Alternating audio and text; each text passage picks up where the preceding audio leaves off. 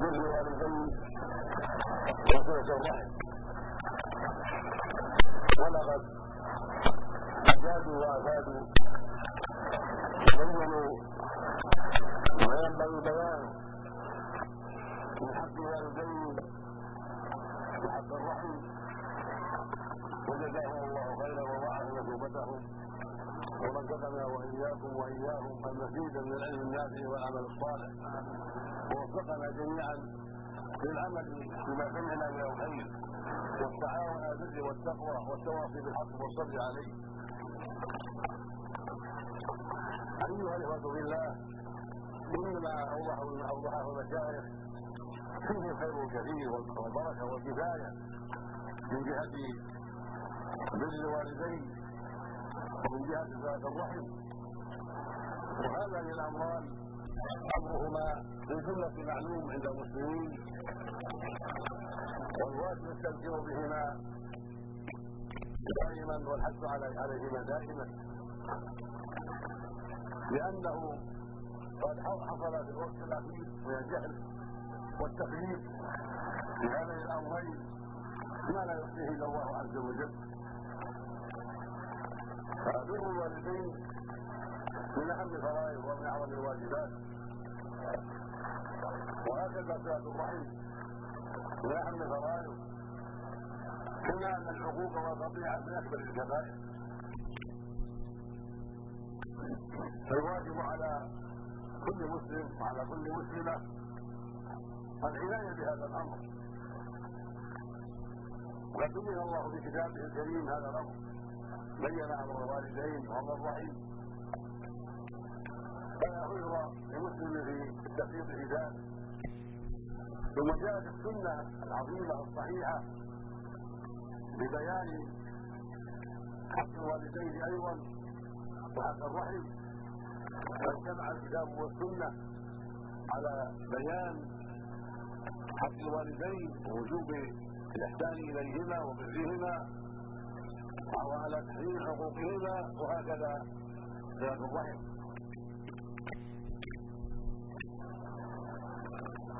وقد سمعتم من ذلك الآيات الكثيرات.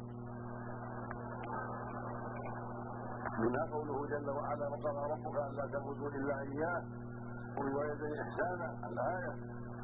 ومنها قوله جل وعلا واعبدوا الله ولا تشركوا شيئا وبالوالدين إحسانا. هنا قوله جل وعلا ان اشكر لي ولوالديك إلي المصير في آيات أخرى. قرن الرب سبحانه حق الوالدين بحقه سبحانه وتعالى. فما وما ذاك إلا لعظم شان هذا الحق. كون الله قرن حقهما بحقه وحقه اعظم الواجبات. حق الله هو اعظم الواجبات. هو توحيده والاخلاص له وعبادة وحده جل وعلا هذا هو اعظم الحقوق. واعظم الواجب. وقد قرن حق الوالدين بحقه.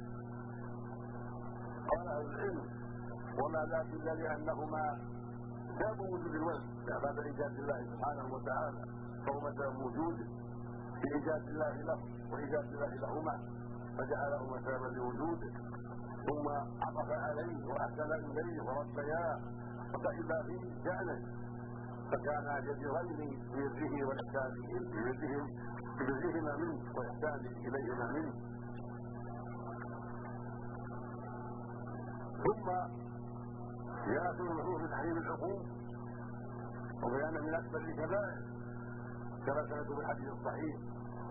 يقول النبي صلى الله عليه وسلم ألا أنبئكم بأكبر الكبائر؟ كيف الله تربكها قال الصحابة يا رسول الله. قال الاشراك بالله وحقوق الوالدين جاء جنب الشرك. البر جنب التوحيد والعقوق جنب الشرك. هذا غاية في بيان عوض حق الوالدين. برهما قليل التوحيد الذي هو حق الله وأعظم الحقوق والواجبات. والعقوق قليل الشرك الذي هو أعظم الذنوب وأعظم الكبائر قال الاشراك بالله وحقوق الوالدين. وكان متكئا فجاء فقال ألا وقول الزور الا وشهاده الزور لأن شهاده الزور لها خطر كبير فجعلها ثالثة في أكبر الكبائر لأن فيها سجون تستحل بها الفروج ويستباح بها الأموال وتنتهك بها الأعراض وتنتهك بها الدماء. مكانها خطير والعياذ بالله. ولهذا صارت في المنزلة العظيمة في كبائر الذنوب بالله فعلى المؤمن أن يتقي الله. اولا في اخلاص العبادة لله وحده في طاعه ربه وأداء حقه وتوحيده سبحانه والحذر من الاشراك به عز وجل. هذا هو أعظم الأمور. قال ابن رضي الله عنه سئل النبي صلى الله عليه وسلم أي الذنب اعظم قال أن تجعل لله جدا وهو خلقه فاعظم الذنوب الاشراك بالله. وأعظم الحقوق حقه سبحانه وتوحيده له وإفراده بالعباده جل وعلا. ثم الحذر بعد حق الله وبعد ترك الإفراط الحذر أيضا من العقوق فالمؤمن أبدا في جهاد دائم في أداء حق الله وطاعته سبحانه والتماس مرضاته والوقوف عند حدوده. ومن حذره المحرم من الإشراك بالله وحقوق الوالدين وشهاده الزور وسائر المحرمات من الزنا والسرقه وأكل الربا وأكل أموال اليتامى وغير هذا. مما حرم الله عز وجل. فأنت في هذه الدار وفي هذه الحياة في جهاد يجب عليك أن لا تكفر ابدا. يجب عليك أن تحاسب نفسك دائما وأن تحذر ما حرم الله عليك دائما دائما وأن تجتهد في أداء ما وجب الله عليك. واعظم الواجبات وأهمها توحيد الله والاخلاص له وأعظم الذنوب وأكبرها الإشراك بالله واتخاذ الانداد مع سبحانه وتعالى. ثم بعد ذلك حق الوالدين حقوقهما والإحسان إليهما والحذر من حقوقهما ونصيحتهما. والحقوق هو قطعهما يقال عقد الأرض إذا حفرها والعقيد هو الأرض المنحدره في والحقوق سمي الاساءة سميت الاساءة اليهما عقوقا بما فيها من قطيعة الصلة بهما والإحسان إليهما فالعفو لولد قاطع للإحسان إليهما ومسيء إليهما نسأل الله العافية.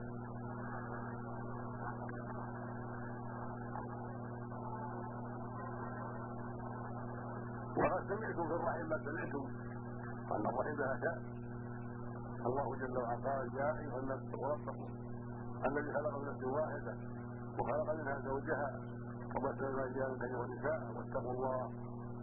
الذي تساءلون والارحام يعني واتقوا الأرحام أن تقطعوها. قال سبحانه وتعالى عسيتم إن توليتم أن تصيبوا وتقطعوا أرحامكم؟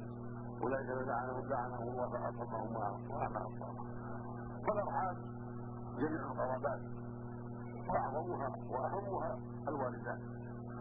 فحقوقهما طبيعة الرحم وحقوق الوالدين ثم يلي ذلك من دونهما من الآباء من الاجداد والجدات والأولاد وأولاد الأولاد ثم الإخوة وبنوهم ثم العبوه وبنوهم ثم الأخوان إلى آخر التقارب فعلى المؤمن أن يتقي الله في والديه وفي ارحامه فيحرص الحرص على صلته بأرحامه بالوالدين ويحذر غايه الحذر من من حقوق الوالدين ومن طبيعه الرحم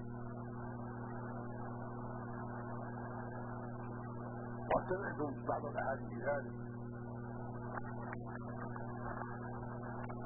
ومما جاء في هذا الحديث الصحيح يا رسول الله من اضر قال أمك قال ثم من قال أمك قال ثم من قال أمك قال ثم من قال عباك ثم الاقوى فالاقوى جعله المرتبه الرابعه الاقوى لعظم ما ما تعتني به والده وما يحصل له من المشقه المرء في المرتبه الأولى. وسمعتم قوله صلى الله عليه وسلم لا الجنة قاطع رحم هذا وعيد عظيم مع الآية الكريمة. ثم في ذلك من الخير العظيم في بر الوالدين وشكرهما وصلة الرحم. في ذلك من بر الله سبحانه وتعالى وعظيم الأجر وسعة الرزق ومن احب ان في رزقه وان يساعد في أجل فنفس الرحمه ويقول ليس الواصل بالمكافئ ولكن الواصل الذي اذا قطع صحيح وصله كثير من الناس قد يصل فاذا توقف فليتوقف فجعل الصلة مكافأة فقط. لا لا تكون هكذا. الواصل الحقيقة والذي يصل وإن قطع الرحم يصل اليهم وان اتى يصلهم وان قطعوا يزورهم وان لم يزوروا يفوز بالخير هو. وهذا مما يدعوهم إلى أن يرجعوا. ويدعوهم إلى أن يتفضلوا وينتبهوا. ومن اعظم الأسباب إلى ان يفتحوا وأن يشير عليهم غيرهم وينصحهم غيرهم حتى يرجعوا إلى الصواب وثبت من حديث آخر في كبر المشايخ الرجل قال يا رسول الله ان قرابه اصلهما يقطعونني واحسن اليهم ويسلمون الي وأحلم عنهم ويشهدون علي قال قال له الرسول صلى الله عليه وسلم ان كنت كما قلت لك أنما تستحقه المسجد ولا يزال معك من الله وسر عليهم ما دمت على الله يعين على صفتهم وعلى إحسان إليهم ويكفي جرهم. ما كان على هذا الخير العظيم. المؤمن والمؤمنة من شأنهما أن يبر الوالدين وأن يصل الرحم سواء سواء سواء كان هذا الرحم قاتلا أو قاطعا. وسواء كان الأبوان رفيقين به. ومحسنين إليه أم ليس كذلك فأن يحسن إلى والديه. ويبرهما وإن أساء إليه لا يقابل بل يحسن إليهما ويرفق بهما حتى ولو كان مشركين قال الله جل وعلا وإن جاهداك على أن تشرك بي يشرك شيء فلا تطعهما ثم قال بعد وصاحبهما في الدنيا معروفا. فأمر يصحبهما في الدنيا معروفا بالإحسان إليهما والرفق بهما.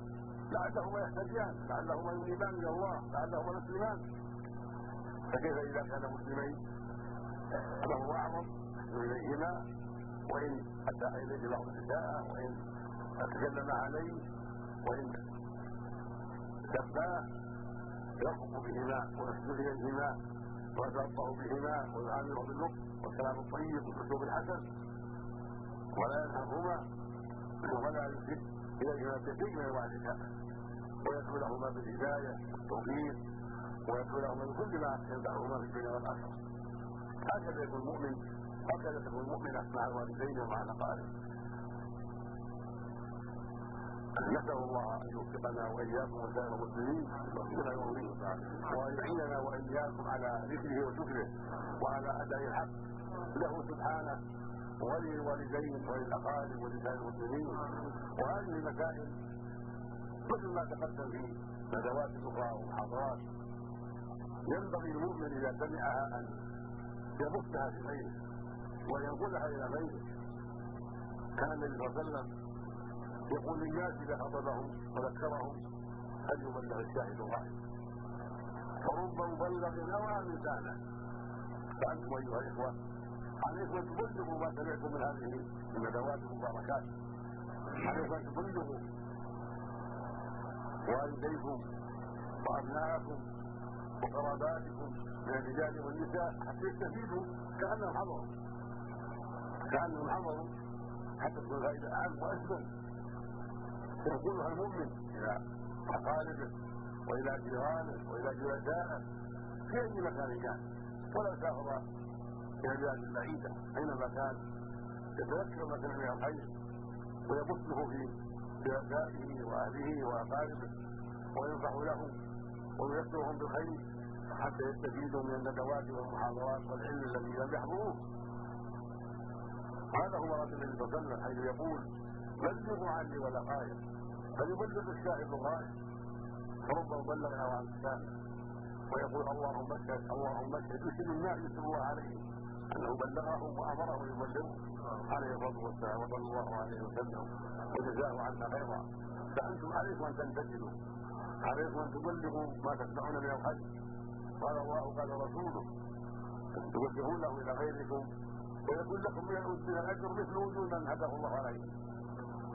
كما قال النبي صلى الله عليه وسلم من دل على خير فله مثل أجر فاعل فانتم اذا بلغتم أهاليكم وبلغتم أقاربكم وبلغتم شركاءكم وجيرانكم.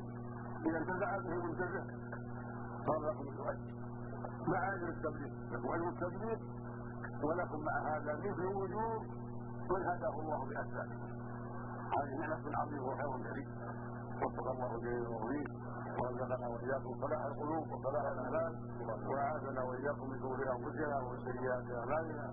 وجزا الله أصحاب الحديث عن نفسهم خيرا. وضعف مثوبتهم وزادنا وإياكم وإياهم علما وهدى وتوفيقا وصلى الله وسلم نبينا محمد وعلى آله وأصحابه.